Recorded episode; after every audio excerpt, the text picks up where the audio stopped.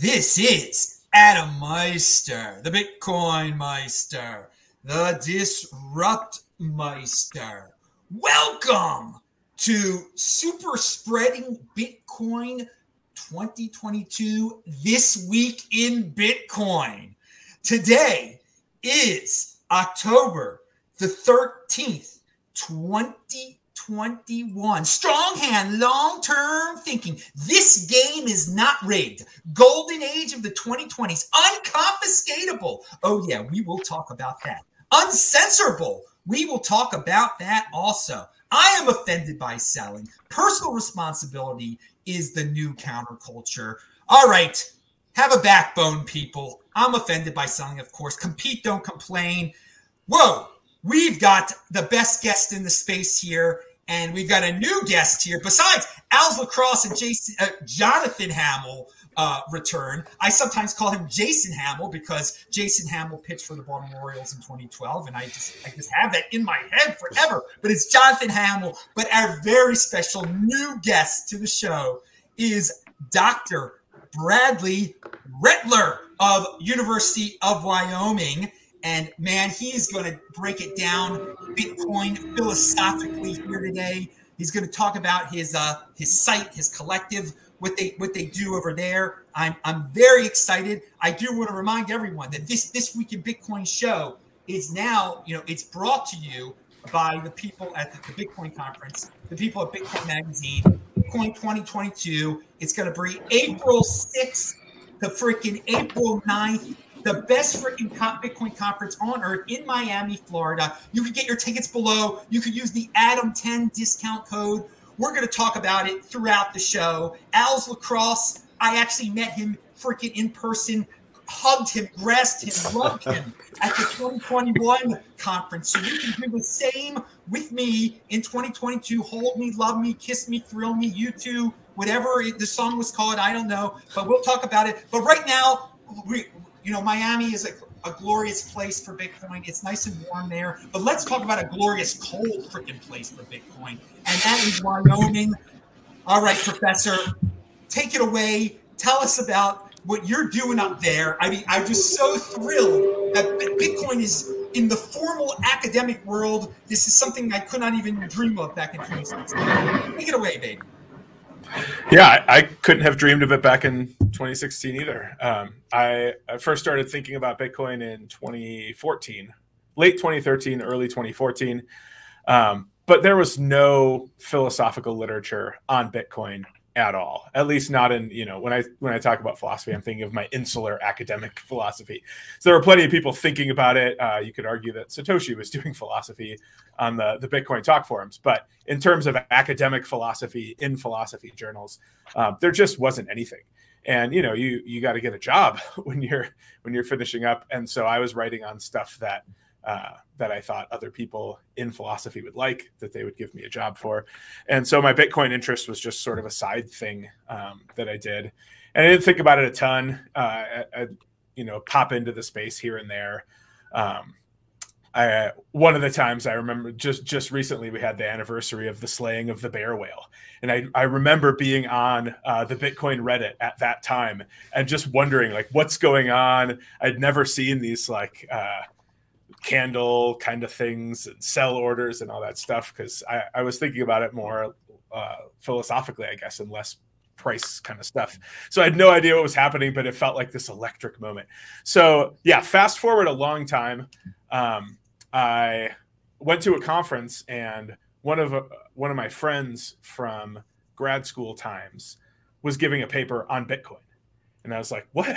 When did this happen? All of a sudden, we have a philosophical literature on Bitcoin. Turns out we didn't. This was like the first paper on Bitcoin that was ever going to be published in a philosophy journal. Um, it was published in Inquiry called What is Bitcoin? Um, but I saw him give it at this conference, and we just talked about Bitcoin the whole weekend. Um, we'd go to the sessions, but then at lunches, at dinners, at the parties, he and I were talking about Bitcoin and we decided we need to do something uh, with this. We need to start up like a Gmail chat. We need to find all the philosophers who are interested in Bitcoin and have a, a little Gmail chat with us. So now there's three of us. it's he and I and my friend Andrew, um, and we just started with a Gmail chat. Then we thought we need to we need to lay the groundwork because there's there's just none of this stuff. So we pitched this idea to Philosophy Compass, which is a journal that does like opinionated introductions to topics. And we said we want to write about Bitcoin, and they said no. Why don't you write about blockchain? And we said no. Why don't we write about cryptocurrency? Um, and we gave a little argument for why you know blockchains should be currencies, and so we uh, just came out a week or so ago. Uh, two parts: money without state and then the moral landscape of monetary design on the philosophy, politics, and economics of cryptocurrency. So that's on our site, resistance.money. Um, we we call ourselves a research collective. I don't know what a research collective is, but we all work on Bitcoin. We write a lot of stuff together, and anything that any of us writes or appears on is uh, collected on that site and linked to from there. So if people want to check out what we're doing, we've got I think now four academic articles, 11 or so essays, a bunch of podcast appearances, a couple of videos, and and now this.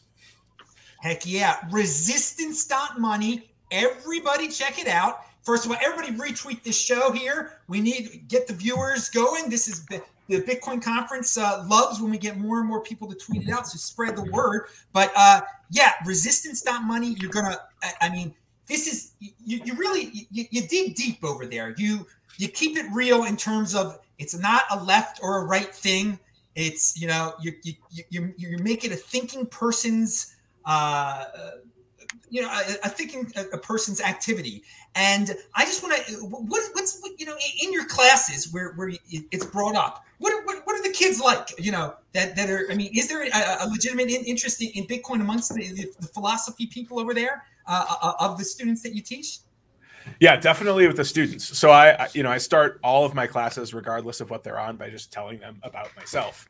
And so in the last two years, I've I've said, you know, I started working in metaphysics and philosophy of religion, and I still work in those. But now I've I've pivoted to doing a lot of work on cryptocurrency, specifically focusing on Bitcoin. And some of the students chuckle, and a number of the students stay afterwards and say, "Hey, man, I have some Bitcoin," or hey man, I bought Doge last week. What do you yeah. think?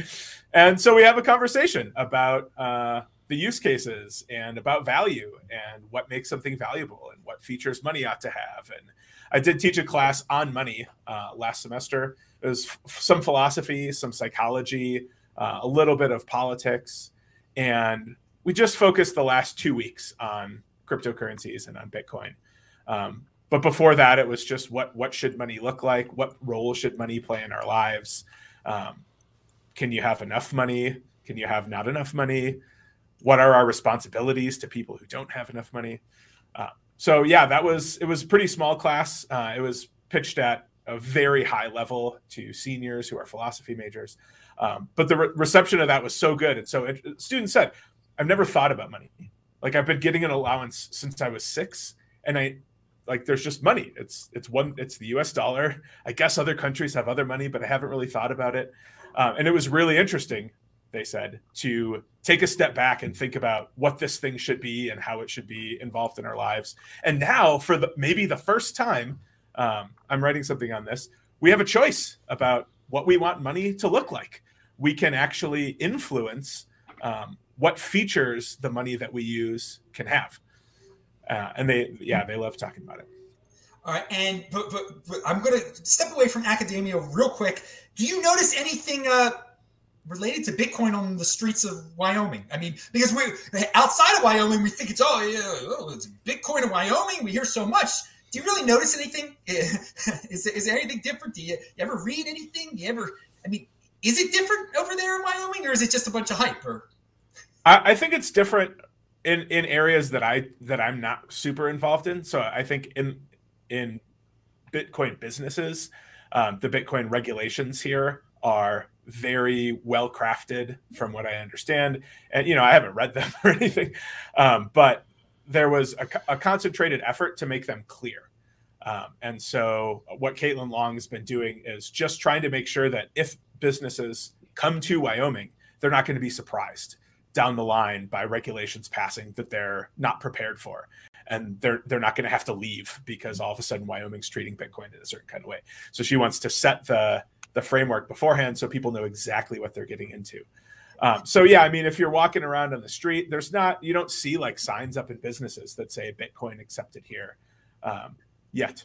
Okay, but, that's you know, that's that's what I was getting at. It, it, it's a behind the scenes thing, but I mean, and she is doing great. I, I, love what she does. She's been so hardcore about this. She's got conviction. Pound that like button, everybody, for conviction. We believe in that uh, over here. But it's like when you're like at the at the Bitcoin conference in Miami. I mean, you saw. I mean, it was well, for first of all, the next one's going to be 30,000 people. So you're going to really freaking see it on the street. But I was recognized in the streets of Miami as the Bitcoin Meister. So, I mean, it's, uh, it's a little, di- it's a little different over there, but I, I'm, I'm, you know, I want to go to my, I want to go visit uh, Wyoming. I've actually been there before a long time ago, but I, I want to see, you know, these businesses that are setting up. Uh, hopefully the university scene uh, gets larger and everything. But let's go to a quote of yours uh, that it pertains to uh, an article of your uh, on your site the, pro- the progressive case for Bitcoin, I believe it was called. Um, the average unbanked person pays $2,400 a year on financial transaction fees and takes out five to six payday loans of $375. Uh, they pay $520 in interest on each one. Eliminate the transaction fees and you eliminate the need for the loans. But your point is is that Bitcoin solves this. Uh, there's a bunch of unbanked people in the United States of America. We love to talk about the un- unbanked people in you know Africa, wherever. But I mean, we got a problem here in the United States when people don't have bank accounts and they fall prey to these uh, payday loan uh, organizations, companies. In some states, they don't have payday loans. Like I'm from Maryland originally. Um, I never I was not familiar with such things, but in the South, especially, I mean, dudes get caught up in like horrible interest rates. So um, this is so, eh, eh, this is something that helps the poor. Yet we have uh, these government officials who, who, are making it seem like uh, Bitcoin is making the rich richer. Um, I mean, do, do, elaborate on this a little bit, and then we'll get the, the rest of the panel to talk about it because I think it's a I think it's a great thing that shows this is not a left right thing. It, it's it, it can be a progressive thing. Yeah. Um, so this the statistic came from, and then I subsequent. Uh, I, I, was reading last summer the book uh, "How the Other Half Banks" by Mehrsa Baradaran, who's a law professor at the University of California at Irvine, and it's about how unbanked people like interact with money. Uh, so you know they they have jobs, they get money. Um, some of them don't have steady jobs; they they get paid. Um, you know, for in, in the gig economy or something like that. But a lot of times they get paid with checks and a lot of times they have bills that they have to pay with checks or with other things like that and so they don't just like not pay their bills they have to do it some other way they can't just write a check they can't sign up for uh, automatic withdrawals or whatever so he, she just kind of lays out what their life looks like and there were five or six times where i just put down the book and i thought this this can't be right $2400 it can't cost that much to you know cash checks and get uh, cashier's checks or money orders or whatever. It just it just can't be. So I looked it up and it was right. um, and I thought this is so. So the book is in service of arguing for postal banking. So she she thinks post offices, as they are in a bunch of other countries, ought to have really basic banking services like checking accounts, maybe really small loans um, where the postmaster or whoever's there has discretion about you know they know the people in their community. It's it's a community banking but government sponsored. Um, okay there's there's some some merit to that. Um, one problem though is that it doesn't exist. Um, bitcoin exists. The lightning network exists. Um, lightning network wallets exist if people could be paid uh, via the, the lightning network and then pay their bills via the lightning network their transaction costs would go from $2,400 a year down to like 10 bucks a year. Um, that would be huge because most people are short by like 25 to 50 bucks a month. Uh, when they need to take out these payday loans, they don't need to take out that that much. Um, and then the problem is that these super high interest rates of hundreds of percentage points, um, sometimes over a thousand percent, depending on the state, um, kick in, and they're paying. They're they were already short 25 bucks. So they can't afford to pay back the original loan plus 10 bucks the next week. So sometimes they go to a different payday lender and they take out another loan and they use that to pay back the original loan. But of course, the second loan has to be bigger. So these loans balloon and people get caught in this huge financial trap because they were short $25.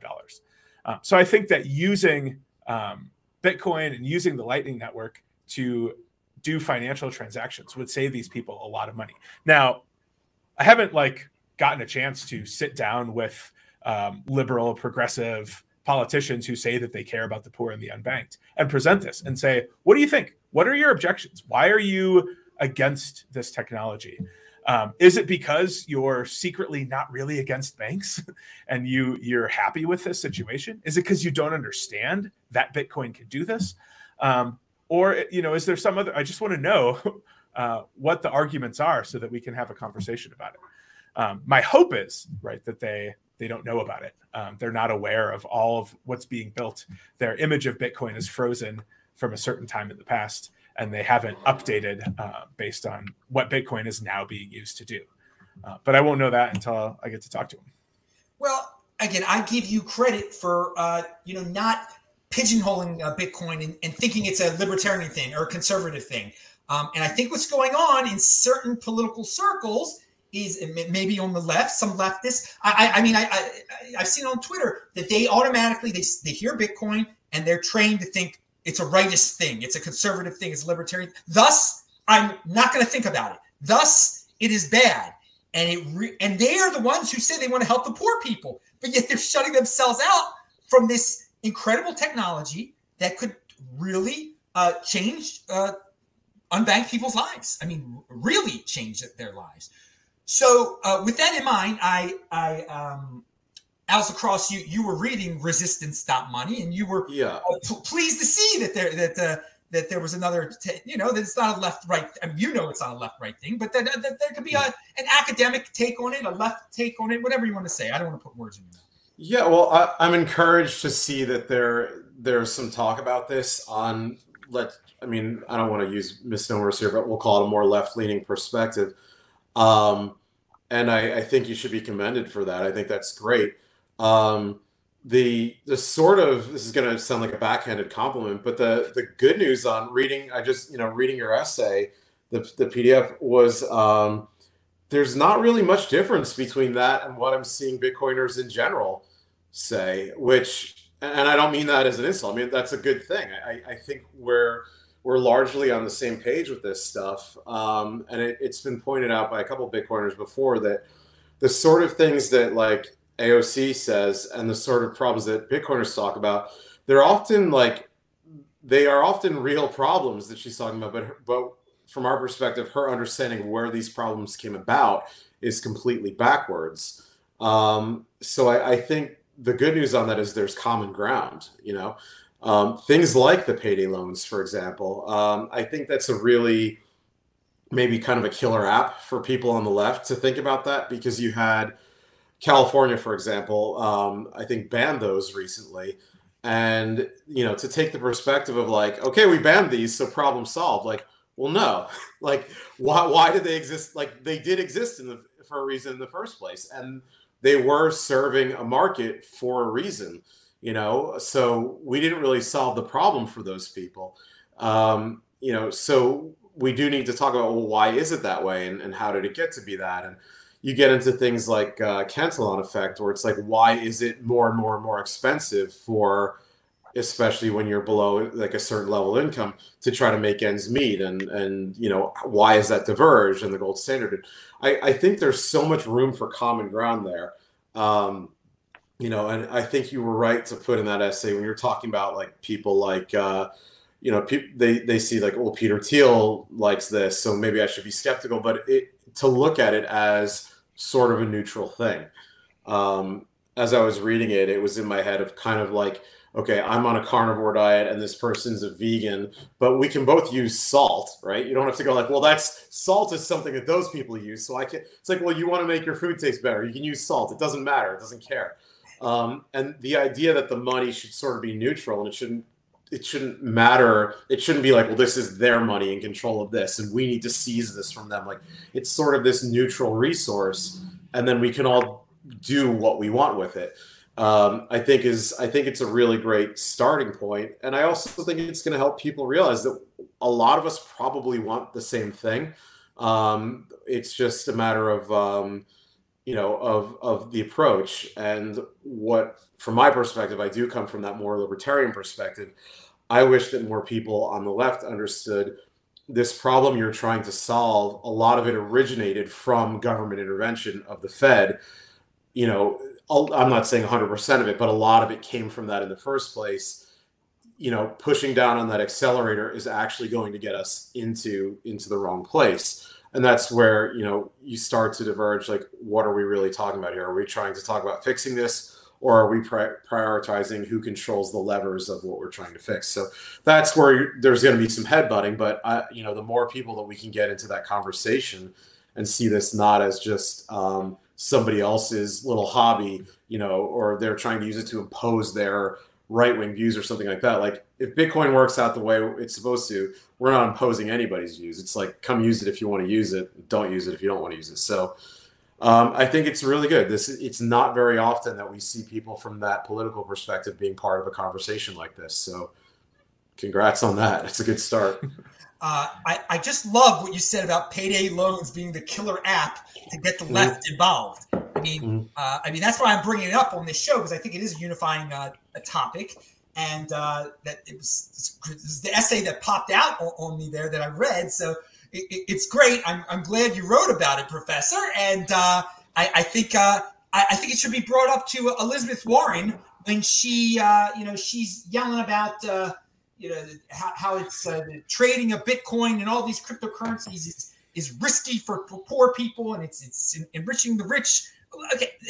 There's a lot of different things that are going on in the space here. Let, let, let, let's take it down to this level here. She's supposed to be a person of the people. And this is this is definitely uh, the quote unquote people are, are affected by payday loans like so much more so than upper class or middle middle class people or, or whatever. But um, uh, I don't know. Did you have anything else to say about uh, what uh, Lacrosse just said there? Uh, any uh, uh, comments on the comments?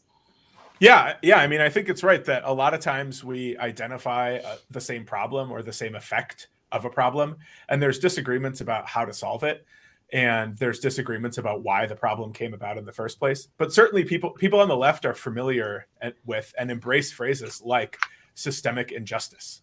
Um, so is there systemic financial injustice? Um, i think most people on the left would say yes absolutely there is.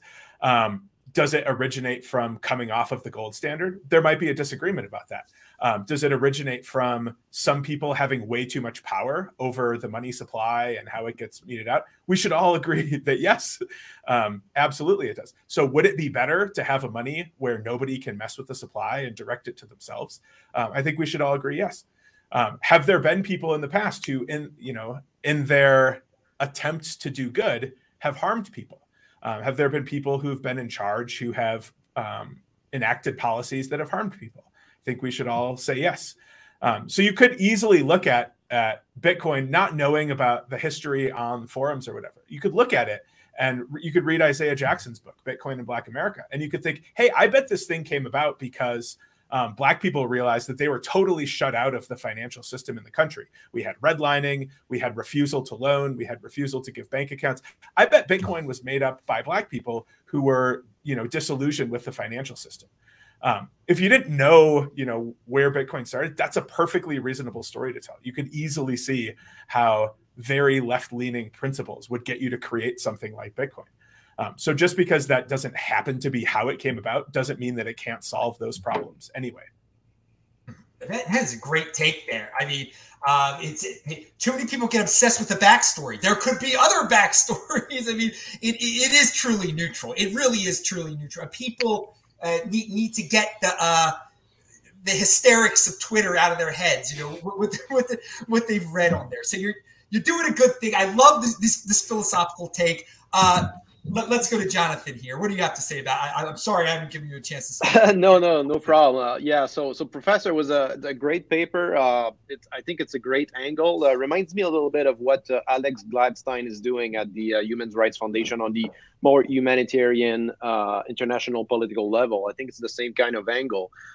Inter- interestingly enough, I had uh, uh, some kind of a debate. Uh, I think it was two year, two years, two years earlier here in uh, in Quebec. I was uh, in a TV uh, station for an interview, and I came across one of the one of the left wing politician here in Quebec, and is very like the guy is almost a socialist. And we have our disagreements on on policy, but it's funny because I said you know what? The only thing I agree about uh, about your program is, is is the only they are the only party that uh, they, they highlighted the, the high cost of transaction for uh, for the uh, lower uh, lower income people for let, us say having a bank account, credit cards, not having a, access to loans. So um, I said, uh, and the subject came onto Bitcoin. I said, you know what? I don't like Bitcoin. Like it's more like a right wing thing. The environmental uh, cost of it. He said, look, based on your uh, on your your orientation on payments and how it's uh, discriminating against poor people, I think you should have a, a second look uh, on it. And at that time, the Lightning Network wasn't uh, that much of a thing uh, so far. So the the daily payments about bit with Bitcoin was uh, was not, not as far as it, it is now. So now I think this narrative is getting is getting better. But I would also add another angle. Let's say the one the the angle of the small retailers. The, the retailers are paying a big a big margin on their credit card payment uh, uh, back to payment networks. So this is also like for small entrepreneurs who are trying to get started, let's say restaurant, uh, they are increasingly dependent on on uh, on payment networks for fees. Um, uh, so that that I think that was an interesting angle. And uh, and to add, I I don't think it's a left or right debate. I mean, if you look at, I, I always thought I, I, I like uh, Al. I also identify mostly as as a libertarian, but mostly as a classical liberal. Like in terms of social uh, orientation, and I agree with pretty much everything you says uh, in the paper. And I think uh, I think you represent, I think, a dying breed of the what, what I call the moderate left. Uh, the, now, I would say the mainstream uh, left-wing politics is is steering towards more and more authoritarian grounds, and they're also uh, on the on the economic side. They're also steering towards like MMT is now like a mainstream thing on the left. So so I think part of the disagreement with Bitcoin is the fact that they, they don't really agree with the scarcity uh, uh, the scarcity aspect of any money. So this for for them like the MMT uh, uh, the promise of MMT is be so money is just like an accounting trick. So you basically you just balance things between books and that's it. We have money. Uh, so the, the, the premise that you have a scarce resources that can act as money is is not accepted by a, a huge portion of the mainstream left. So I think there is it's pretty much the neutral ground we have to to to to build upon to to make sure that we have a, a standard uh, between our different uh, uh, different uh, political uh, political views. Um, I, I, interestingly uh, about the the payment, the number is pretty impressive. I mean, twenty four hundred dollars a year uh, in financial transaction like 10% of their annual income. It's pretty amazing. I had a discussion, I think it was also two, three years ago with uh, one of the major security company, like the security guards. Uh, um, and he was telling me that uh, even if we're saying that cash is disappearing, the volume of cash trans- transport in the US is, is still growing on a yearly basis. And most of these people, a lot of these security guard, uh, a lot of them are unbanked, and uh, the, the, the the majority of them were paid with prepaid Visa card, not with checks, but prepaid Visa card that are also emitted by these. Uh, here in Canada, we have these Money Mart uh, stores. This is basically like a, a, parallel banking system when you can buy uh, prepaid Visa card, you can cash checks, you can, and there's a whole. I mean, this is a parallel. This is a parallel uh, uh, banking system that I really didn't know about before like entering into Bitcoin and getting more into the uh, financial uh, system. So this is really int- and people don't really know about this, but a lot of people relying on these service, which is pretty similar to what you were talking about with the postal. Uh, I think it's in Japan. I think in Japan is that they have this uh, postal uh, postal banking system. Uh, Germany, I think, as well. the Money Mart here pretty much does this job of, of banking the unbanked and providing uh, providing payment solutions. So this this it, it's it's really uh, it's it, it's it's playing a role that the traditional banks are not uh, are not playing. But in general, I, I agree with pretty much everything you said in the in the paper, and it's, it's not the left or right issues. It's a it's a humanitarian humanitarian debate, and uh, I think it's it's great to see uh, more people like you in Bitcoin. Uh, Jonathan, you, you bring up an interesting point about MMT, and yes, MMT is definitely the opposite of Bitcoin. has one way of putting it. But the funny thing is, MMT people and Bitcoin people can be allies in the sense like, okay, let them just, pr- if the dollar is printed out of uh, you know usefulness, it'll just it, it will help Bitcoin. I mean, the, the MMT people are helping Bitcoin. It's it, it's driving people to real money. It's it's waking up. So I mean, you can even bring you can you can connect the two right there. But um, uh, Professor, I don't want to put any words in your mouth. Your thoughts on what I, I, Jonathan just said?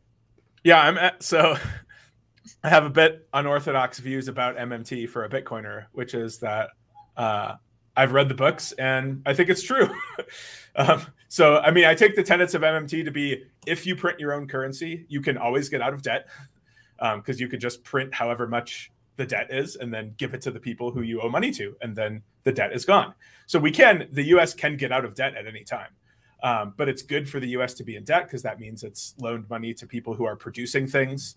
Um, uh, another tenet is that when when you print money, if that money goes to create more value than the money costs, so if I loan you $100 or if I print $100 and give it to you and then you make $150 worth of stuff, we don't have inflation.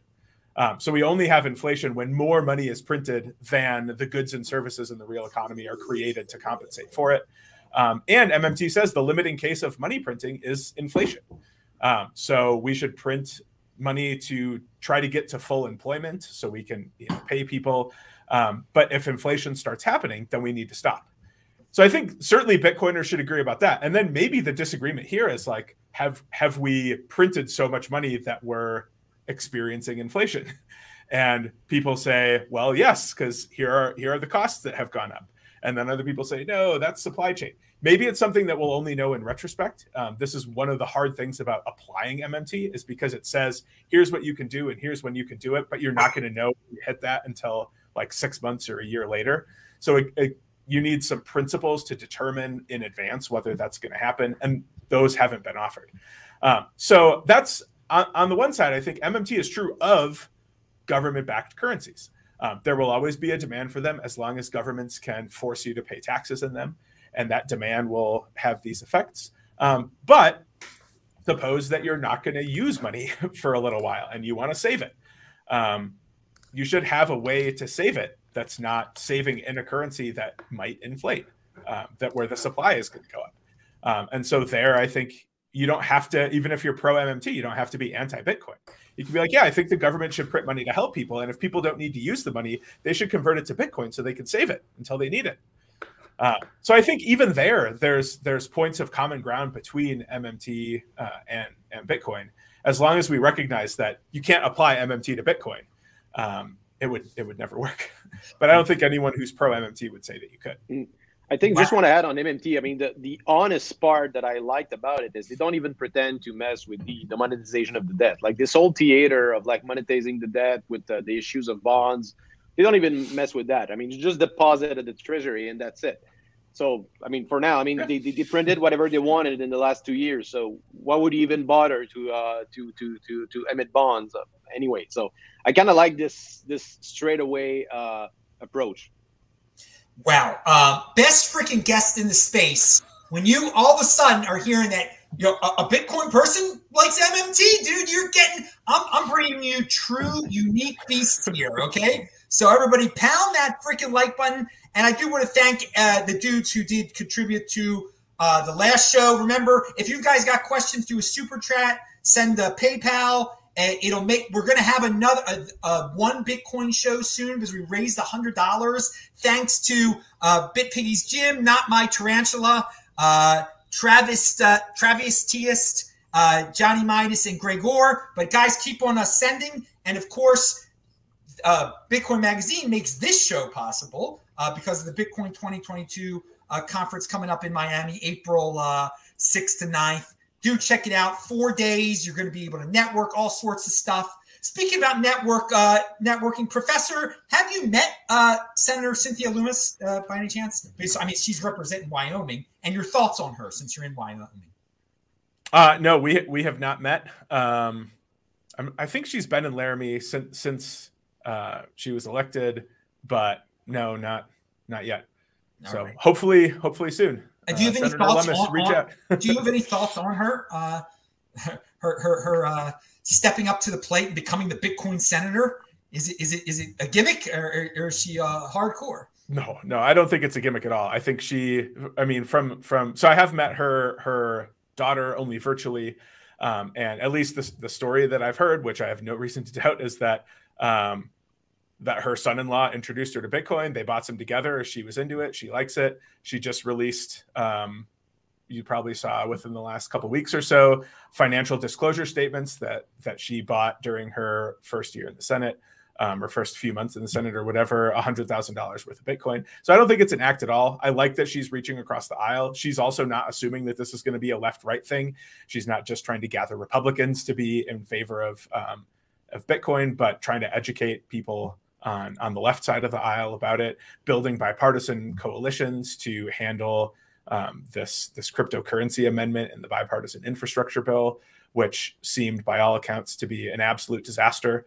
Um, so I yeah, I think she's she's doing a lot for the the case of of educating people about Bitcoin in the Senate, who hopefully then can um, maybe listen a little more to their constituents about what their constituents think about Bitcoin. Because one thing that we've seen as data has come out about who owns Bitcoin is it's a lot of Americans, um, and they're not just rich people and they're not just Republicans. Um, a higher percentage of of Black and Hispanic people own Bitcoin than white people um, a high percentage of lower income people own Bitcoin. So um, if if she can shine a light on these uh, things in ways that you know the rest of us can't because she has a microphone that we don't have, then I, I think it's awesome. What was that statistic you just said about Black people and Hispanic people? A higher percentage of Black and Hispanic people own Bitcoin than white people? What, you, I don't want to miss yeah. you there. oh, that's right. Um, so let me let me look this up real quick because I I mean, in proportion of their own uh, within their own uh, yeah. racial uh, category, right? Yeah, yeah, that's right. So okay. I, I, can't remember the exact numbers, but it was something like um, 47% of Black Americans own, uh, maybe it's a cryptocurrency. A crypto. 1% of, of Hispanic people own a cryptocurrency, and it was like in the low 30s for, for white people. It doesn't really oh. surprise me, though, if you think of you know, if you start with a mindset that you feel like the system has not worked for you, you're probably exactly. much more apt to try something outside the bound. I, I, had a conversation sort of in the other direction of this um, this weekend. I was trying to orange pill a couple who were uh, school teachers in New York, and it, you know, it's it was interesting to kind of hear their their perspective on the economy from what occurred to me is these are people who they're a little bit older than me, but they they have never really experience an economic downturn. Because no matter like even after 2008 you know they their checks never stopped coming. Um, and in fact they probably got raises in that in that period. Um, so just brings a totally different mindset of well why should i care about this? Uh, because for them it's like well there's we have like us dollars. That works for everybody right? And they have that and they'll have their pension and et cetera et cetera et cetera. So it's either going to be their own curiosity leads them to look outside that, or it's going to be the U.S. economy absolutely hitting an iceberg where those debts can no longer be serviced, those pensions are no longer going to be what they were promised. That will be an eye opener to people in that category. Um, whereas everyone else gets little experiences of like the consequence, or sometimes big experiences of the consequences of problems with the economy. But if you're so insulated from that, now you can you could say that too for for racially. If you're in a group that traditionally a much much larger percentage of is not in the sort of regular, you know, banked corporate whatever kind of world, uh, you probably are much more apt to say, well, here's this other thing, and and look into that. Um, Alice Cross, I, I kind of cut uh, off before. Did you have anything to say about MMT? We were talking about. Well, yeah, honestly, my my perspective on it, it, and I don't mean to be funny with this, but at this point, I'm an accelerationist. Where it's like, let's just do it. if this is the route, like it looks like we're we're trying to go this route and pretend we're not anyway. And my feeling is, all right, well, you guys do that, and we'll see how that goes. Like, let's let's not screw around with this for another 30 years let's go full MMT. We'll see how it works out for you. Let's have some states in America that are protecting themselves from that and offering, you know, other options and getting more, putting Bitcoin on their balance sheets. And we'll see who it works out for. Um, as long as going into it, you promised me that, you know, those of you who are going full bore MMT, that you're not going to come up with some excuse why it's actually my fault because my state didn't go MMT. And if we had just all done it, then it would have worked out. Because I feel like that's always you know that's always the excuse for things like with uh, you know when you talk to a 20 year old communist these days it's who weren't even alive when the soviet union fell it's always like oh they just didn't they just didn't communist hard enough um, and so let, let's just let's just promise each other going into this you know we will go our route you will go your route we'll see what happens and you promise that whatever happens you don't blame it on me not going your route and i won't blame it on you not going my route so yeah. you know on the on the minority uh, discussion it's interesting because most of these minority has, has been traditionally more skeptic of government because they've been affected by by bad decision bad policy who are targeted at these uh, at these uh, minorities. And this is we're actually seeing it right now with the vaccine mandate. The, the most hesitant uh, population is the minorities because why? Traditionally they're they're against uh, most of the, the, the because they're against big government uh, initiative and it was a, a, a, very very interesting plot twist to see like black lives matter going against vaccine mandates in new york. Like it's kind of like a bug in the system. Uh, so this is this is interesting i think how it's going to unfold in the next uh, next few years. Uh, the traditional traditional uh, axis of debate is being shattered. Yeah, I, if I was, uh, you know, a leftist politician, if I was Elizabeth Warren, I would be very careful about going against Bitcoin because it does it's it, it, it does uh, appeal to many people that traditionally vote for her. So I I, I don't know. I, I I hope the people that love Bitcoin that traditionally vote uh, uh, left will vote in what is their best interest. Uh, you know, judge each politician individually uh, instead of uh, you know by, by by these tribal standards. Like, are they going to vote for Elizabeth Warren because there's a D there, are they going to vote against her because she is uh, totally against their Bitcoin interest? I mean, are they going to use their heads or aren't they going to use their heads? So uh, again, I think uh, what you're doing at the collective is uh, you're just putting it all out there philosophically, not not making it tribal, and hopefully people learn from it that it is it is a neutral thing, and uh, anyone for any side of the aisle uh, can, can, can jump upon it and figure out a way to to help their constituents and uh, let's let's get out of this tribal mentality because it, it, if you're stuck in this tribalism where you're just mindless, where you don't think at all, you're going to lose out. And so many people ha- are, are no coiners uh, because of politics. They have and they've lost out on millions. I mean, there there there are plenty of people from the left that probably heard about this in 2014, but they're just like, ah, nah, it's, it's just it's a it's a conservative thing, and uh, they've probably become a, a bitter and embittered. And, and let let's move on you know, since we're talking about academics and embittered people, um, about Steve Hanke here. Um, he's, uh, he's got a new art. Now he is uh, he's based in Baltimore. I'm from Baltimore originally. Um, you know, Johns Hopkins. You hear Johns Hopkins, you think about just greatness. And you know, I, I've been familiar with Hanke for, for quite some time, and you know, some of his traditional uh, economic beliefs are are good or solid. I mean, I, in my opinion, he, you know, when he when he he used to talk about you know Panama a lot and uh, dollarization, and it, and indeed, it's it's better to uh, base your currency off of the dollar than to wildly print it just forever and ever Zimbabwe style. Okay, so you you you, you, you place it with the dollar, you stick it, you peg it to the dollar. That is a good thing. I think he is like hooked on that for the rest of his life because he was involved in different countries where he got uh, countries to do that, to have a currency board and to, to peg it to the dollar, and which is it's great. But Bitcoin is better. All right. Bitcoin is a better money. It is true innovation. So he has this article that comes out. I believe it came out yesterday or the day before. I tweeted it out uh, with my own comments and I sent it to the panel. And uh, he uh, let me what's the title of it? Uh, how oh, how yeah. innovative is crypto? The case for crypto as a driver of innovation is thin. He's saying it's the same as digital currency. It's just it's just like a it's just like it's just like a bank's digital currency. Now, you know, when I read the article, the first thing that came out into my mind is like he's not talking about the unconfiscatable or uncensorable aspects of Bitcoin. He's totally ignoring it. Those alone make it better than a, bank issued currency.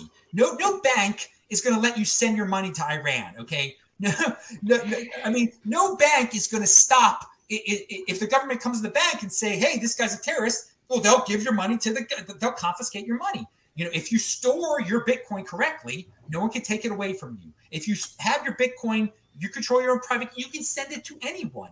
So, uh, I guess uh, who, who wants to start with this one? Someone's just. Uh, I'll, I'll do it because, yeah, he makes me want to throw stuff. Um, so in in that same conversation I was talking about earlier with the teachers, um, I was asked because I was recommending some articles. They said, "Can you recommend some readings that are against Bitcoin?" And I said, "I I know this is going to sound self-serving, but honestly, every single time, and I wish this was not true.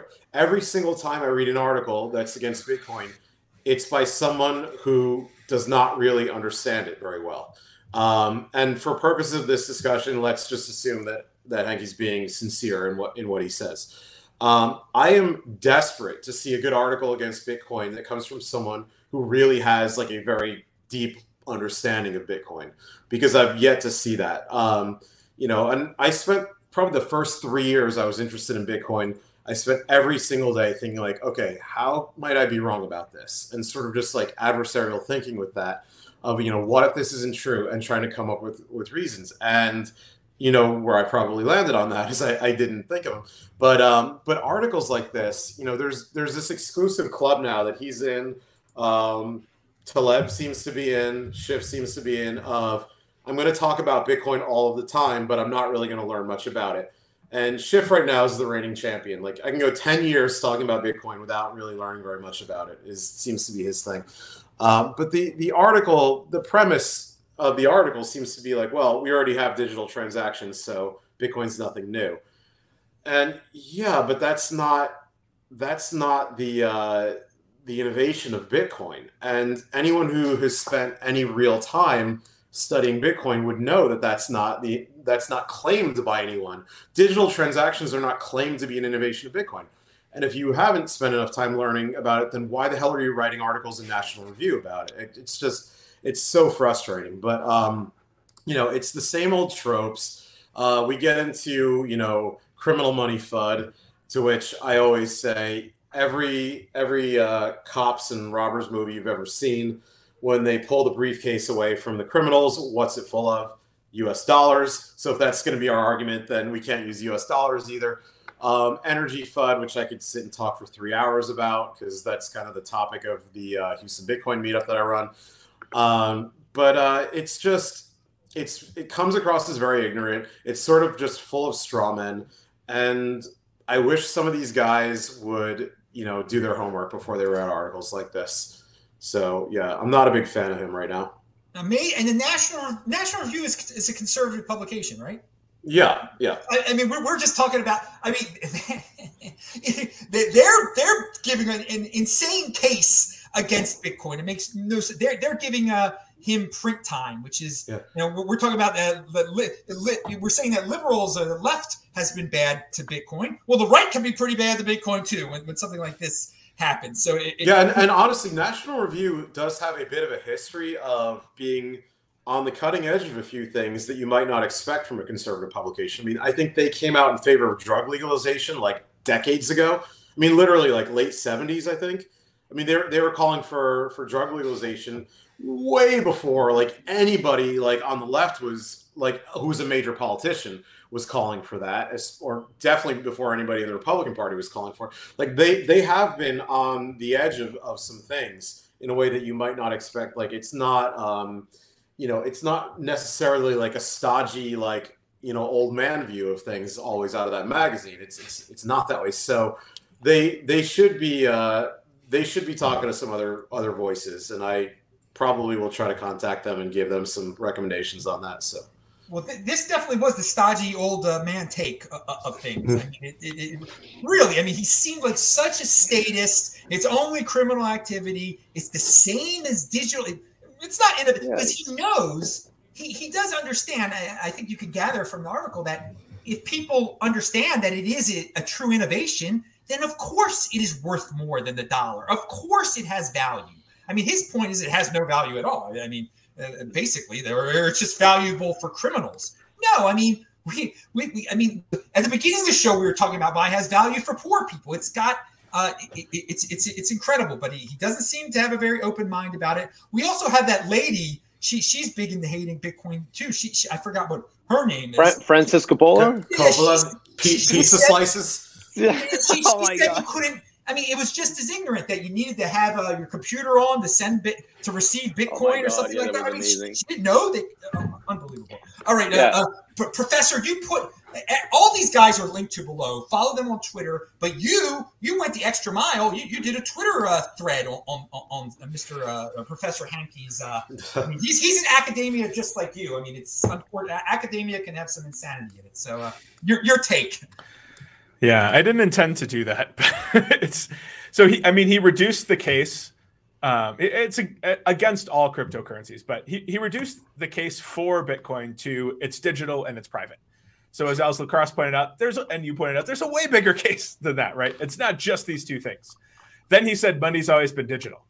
Then he said, or, or not always, but we have digital money already, so that's not innovative. Okay, yeah, that, that's pretty obvious. Um, then he said, also the money in your bank account is private.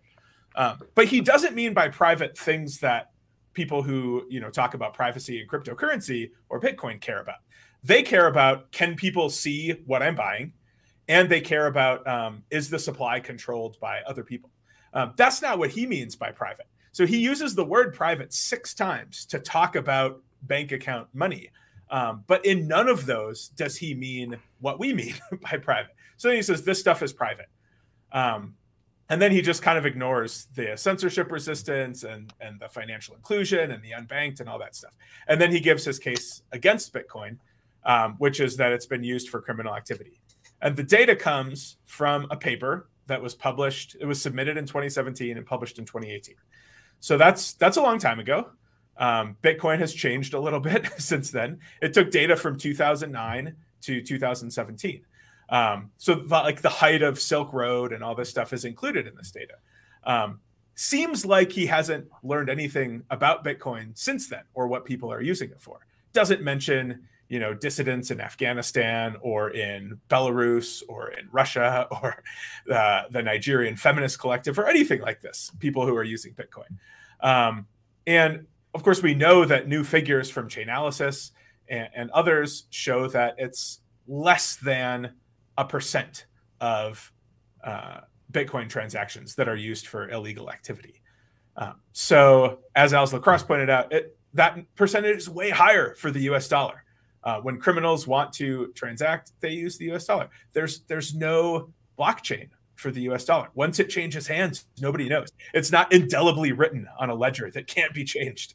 That's a really bad way to do to, to be a criminal is to be like you know I'm gonna I'm gonna do this thing that even people 30 years from now, when data mining is way more advanced, they're going to be able to look at this and see uh, what I did. So yeah, I mean, it's just it's really old. Um, a- academia moves slowly. I know this. I talked at the beginning about how I didn't want to write about Bitcoin because people weren't like into it yet, and you gotta like lay the groundwork first. So um, the the right response is not to write about something that you haven't done the, the right research on. The, the right response is to if you want to write about it, do the research. And if you don't want to do the research, then then don't write about it. But to write about it and reveal how little you know about it is, in my opinion, um, surprising and also annoying. I, I, don't, I think he's got a lot of skin in the old game, and he just doesn't want to give it up. He doesn't want to say that you know there's a better way of doing things now. That uh, currency boards and uh, dollarization has uh, been trumped here. But uh, I, I, mean, I can't get into the dude's head.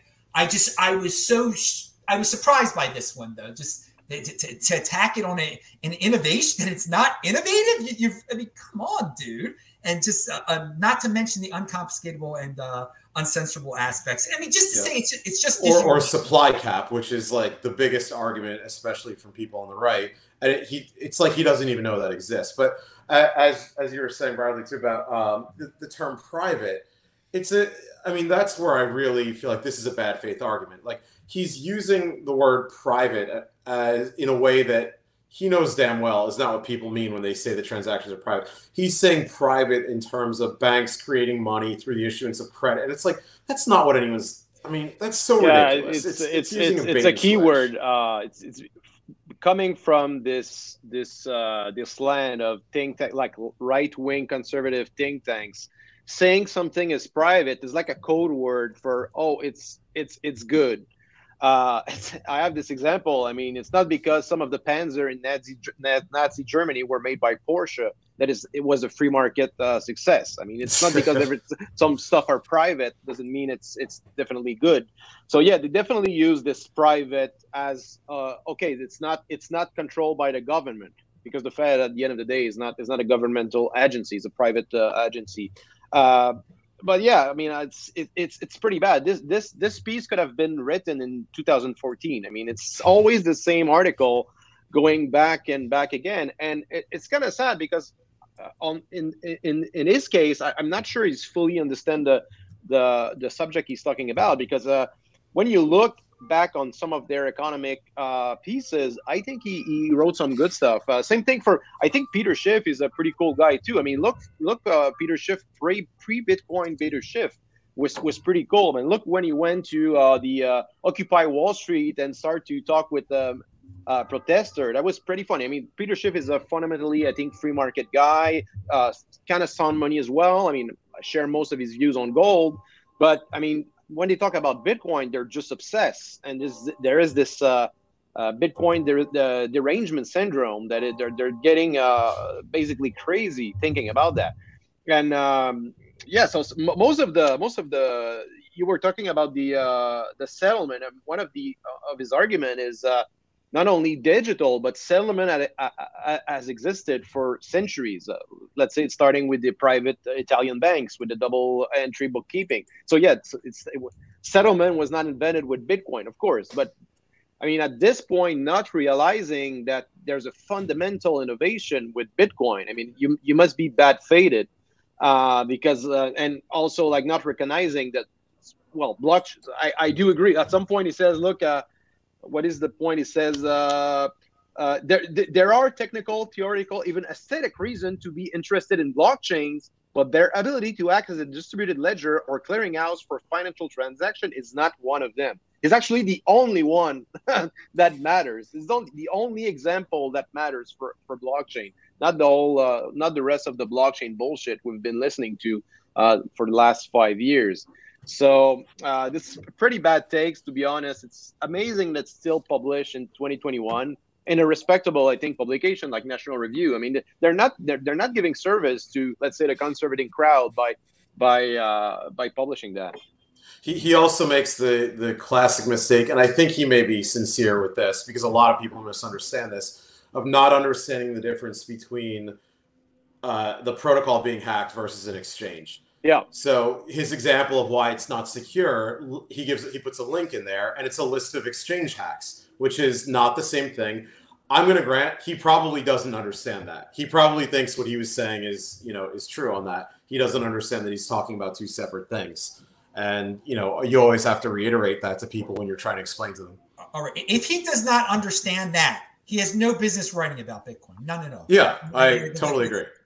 So I, I don't know if he. I, I, I, I hope he does understand that. I mean, how can't he understand that at this point? It, it, it, there's a, uh, but if, if, he doesn't, it's uh, no, he, he really shouldn't be. Uh, and and so many people still use that excuse, but I think most of them are just liars and they're just you know don't like Bitcoin. I mean, if you if you don't know the difference between Bitcoin being hacked and Mount Gox being hacked, then you, you, you shouldn't be in this game. Pound that freaking like button, people. Okay. Uh, any uh, any other thoughts on? Uh, now, I, I don't want to. I'm not putting this guy on a pedestal. I'm just uh, bring. I, I was just shocked. I, I just I wanted to, you know, nip it in the bud now because I knew people would start talking about it. It just came out yesterday. Just wanted to, you know, get it. Uh, but any other thoughts on him eh, from from the panel? Uh, you want want to say about the uh, Hanke there? Yeah, well, well, these people are like first of all, it's a business. Like they're consultant for monetary initiative in various countries. They're they're uh, they're all part of the same crowd. I mean, they're all they're acceptable people that are invited to central bank uh, conferences. They don't invite Bitcoiners because uh, they think we are the devil, but they invite these uh, uh, free market guys at conference. So it's like it's it's a circle jerk of all the same people, and obviously Bitcoin is is is uh is, is, throwing the shit in the fan and at their at their party. So they're kind of mad that we still exist after all these these uh, these prediction of uh, Bitcoin going to zero. It's going to be seized. It's going to be stopped by the government. So they're they have to keep reinventing the narrative, but with the same old bad uh, arguments. All right. Now, speaking of the same old bit, same old bad arguments, I want to get a quick take on this. Um, I, I don't care what this guy has to say, but it made the news. This is this week in Bitcoin. Uh, Jamie Dimon said Bitcoin was worthless. All right. I mean, he said things. I mean, it's for to me, it's just like uh, China is banning Bitcoin type of news. I mean, yeah. I mean, I've been there, done that. Um, he's probably buying it. On, I mean, he says he personally thinks it worthless. I mean, he gives that little qualifier, but he knows his company is going to make billions of dollars. I was about to say, doesn't J.P. Morgan have a Bitcoin like a yeah? They have a trading product? desk now. I think they yeah. sell futures. They sell futures uh, to uh, I think private banking clients or stuff like God, that. Never, never back off when you're wrong about Bitcoin, huh? Just keep going, no matter yeah. what. So I mean, I, I think we get the consensus take here. Uh, Professor, what, what do you what do you think about that? What do you have to say? Um, I, I take note when people change their minds, not when they just keep saying the same thing that they've been saying the whole time. So yeah, uh, unsurprising to me. hasn't hasn't learned much, or doesn't want to, you know, be the subject of news for changing his belief about something because then he'd have to admit that he was wrong. It's hard to get into people's heads and figure out what they know and why they're saying it, but um, you know, it's it's unsurprising. So I don't I don't uh, update my credence uh, about Bitcoin in any way. Uh, it was already factored in that Jamie Dimon's against it, and, and big deal. yeah, we, we, we went. This has been a highly intellectual show. Now we're you know, talking about Jamie Dimon, and we're, losing intellectual, uh, high intellect. I mean, this is just, I mean, it's, it's a bunch of noise. I mean, he actions speak louder than words. What is his company doing? What is he saying? That's that's what. If people are going to have a weak hand and sell their Bitcoin on what he says, they are foolish because what is his company doing? That is the future right there. Okay, you, you don't want to get stuck with no Bitcoin when these companies that you you vilify so much have got a bunch of it uh, because you sold them your, your Bitcoin because you thought uh, Jamie Dimon was smart. Uh, uh, other panel members, Jamie Dimon thoughts.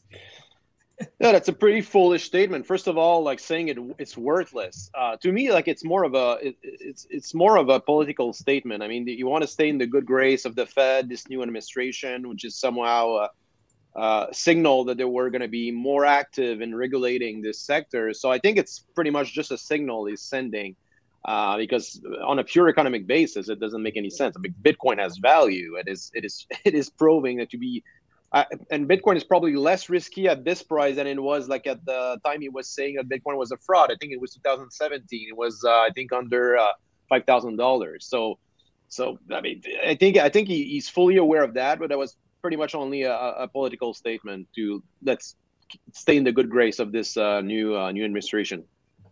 All, all right. Al's I wish I could tell him to have fun staying poor, but uh, he's not poor. he earned, I think, 30 million last year. Yeah. Yeah. All right. Okay. Okay. So everybody that wanted to hear our take on Jamie Dimon, there you go. That's that's it. It's guys. Don't put him on a pedestal. You know, uh, that's one of my things. Don't put these guys. If you end up putting these uh, no coiners on, well, uh, pretend no coiners, real no coiners. Who knows? He's got. I think he's got but uh, if you put put these famous people on pedestals, you, you think for yourself, people. Think for yourself. Uh, I do want to. One, what one thing to so you you speculated that he might have Bitcoin. I think it's a well known tactic by people who have a microphone to try to, in whatever way they can, suppress the price of Bitcoin so that they can acquire more by being publicly against it. And then when he has as much as he thinks he's going to have, then he'll have a change of heart.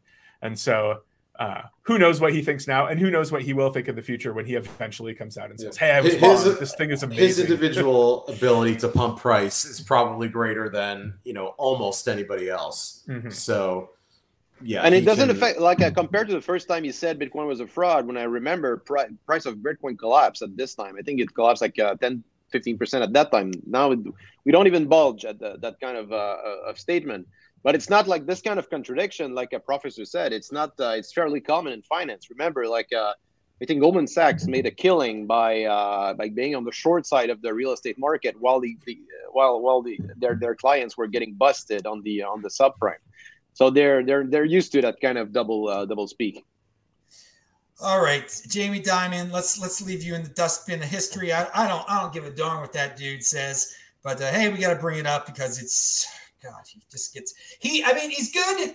He, he's a marketer. He he he gets his he gets it out there. Um, he, he, it's clickbait. Maybe he wanted more attention for his business. Speaking about clickbait, I think last week's episode we mentioned uh, an article that was how the Bitcoin boom could be leaving behind poorer and older people.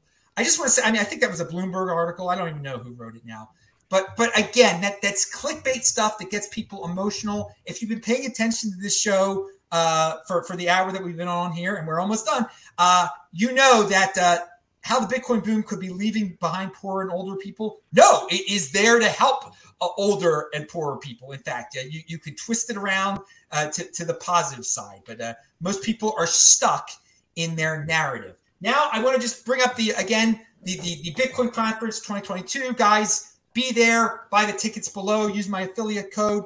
I will be there April 6th to 9th. It is going to be four days instead of two days. Al's lacrosse, was it awesome uh, this year? Did you have a fun time? Did you? Yeah, enjoy? I'll be I'll be back for sure. Um, for me, you know, the conference was was great, but the uh, all the side events and getting to to hang with everybody in real life, um, and just if you're into Bitcoin, you know, being able to go to a place where you get all this firsthand experience with everybody who you've been reading and listening to and, and, who are designing the products you use is great. I'm spoiled with that now because I live in Texas and uh, and I get to do that all the time because there's you know this has become such a magnet.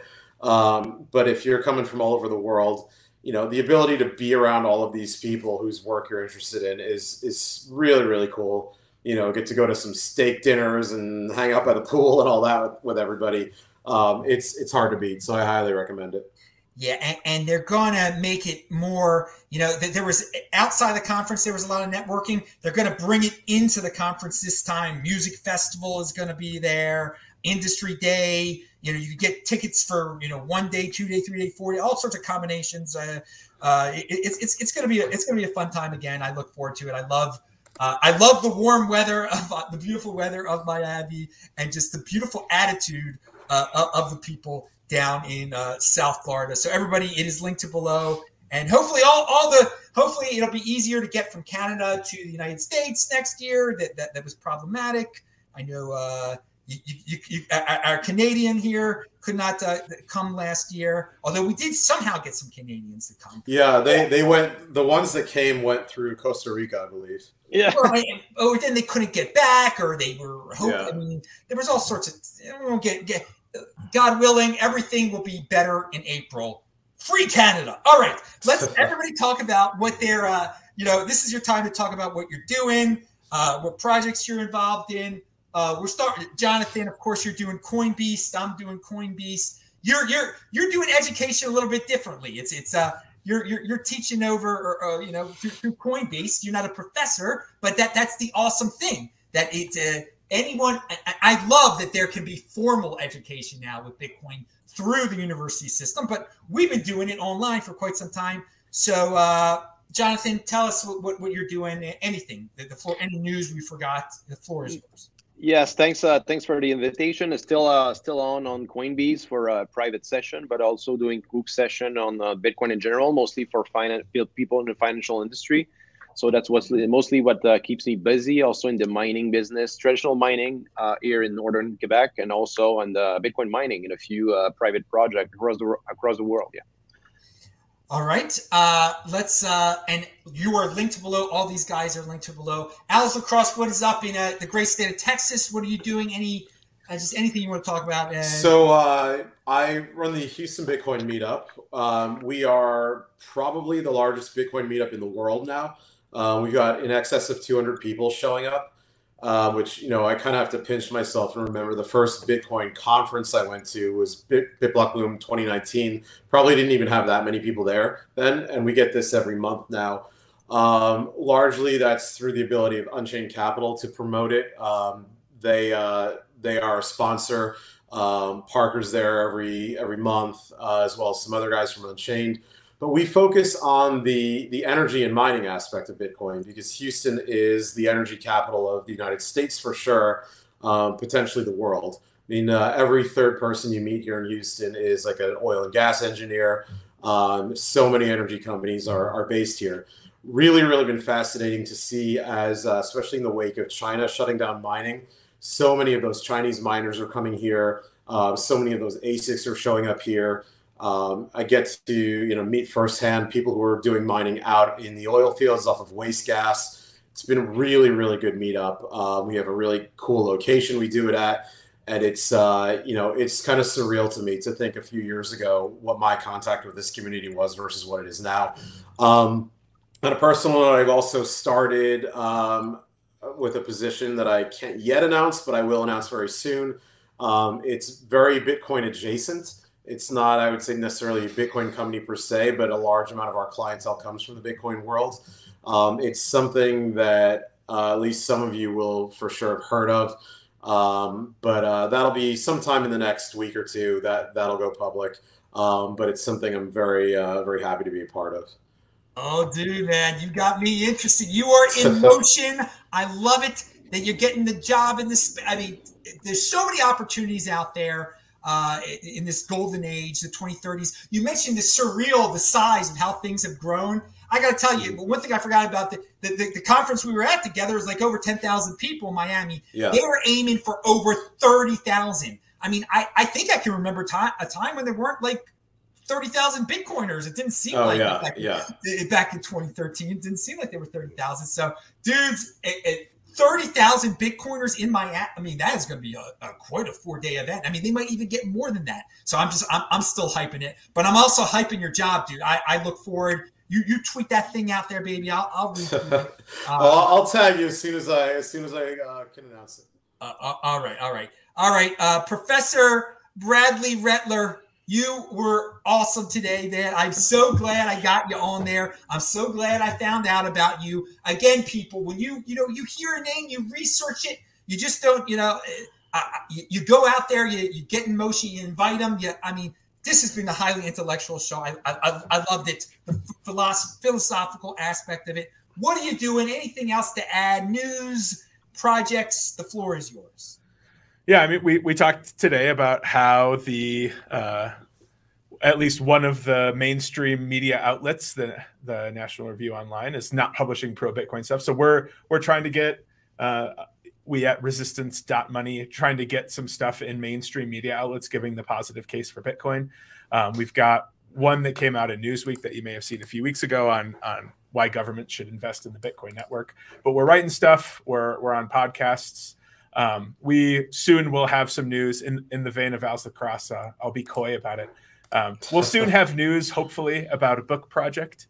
Um, and just just breaking news uh, within the time that we were recording this, um, some of the the people on progressive Bitcoin Twitter put together a website that's a link uh, of articles based on topic, environment, racial justice, social and global issues, gender equity, and how Bitcoin can help fix these problems. It's at theprogressivebitcoiner.com theprogressivebitcoiner.com. So if you have friends who are on the left of the political spectrum and you want to send them to a place that it, you know there's there's no preaching there's just just uh, a list of links and uh, they can see how bitcoin might fit into their worldview so that that just came live thanks to uh, mark mn local on twitter um, who's a physician in minnesota i think. So bitcoin brings people together. It's awesome. Uh, progressivebitcoiner.com theprogressivebitcoiner.com let me see if that I'm going to link to it. All right, dudes that are watching this uh, live, it's not linked to yet, but I'm going to link to it below because that's very, I am glad people from quote unquote the other side of the aisle, whatever you want to say, are getting into this thing. This is for everybody. It's for your enemies also. That's the thing about Bitcoin. You can't stop your enemies from holding it. You can't stop your friends from holding it. It is unconfiscatable. I love it. All right, dudes uh, I would say Shabbat Shalom. It isn't. Uh, it isn't Shabbat. It's Wednesday uh, because we used to have the show on a Friday, but you never know when we're going to have this show now. I thank all the, the members of the panel for taking time out of their their very important days to be here. Uh, 18 Bitcoin. I think you only need 18 Bitcoin, and you're a freaking millionaire right now. I mean, wow, what a what a world we're freaking living in. Uh, I am Adam Meister, the Bitcoin Meister, the Disrupt Meister. Remember Subscribe to the channel, people. Pound that like button. Um, we'll be back really soon. There's some show. I was interviewed by someone later. Follow me on Twitter, T E C H B A L T. Contribute on PayPal. You guys uh, know the deal. And uh, yeah, thanks a lot, uh, panel members. And let me find the the button to say goodbye. See you guys soon. Bye. Ending stream now. Yay. All right. See you, everybody. Hang on a second. Let me. Uh,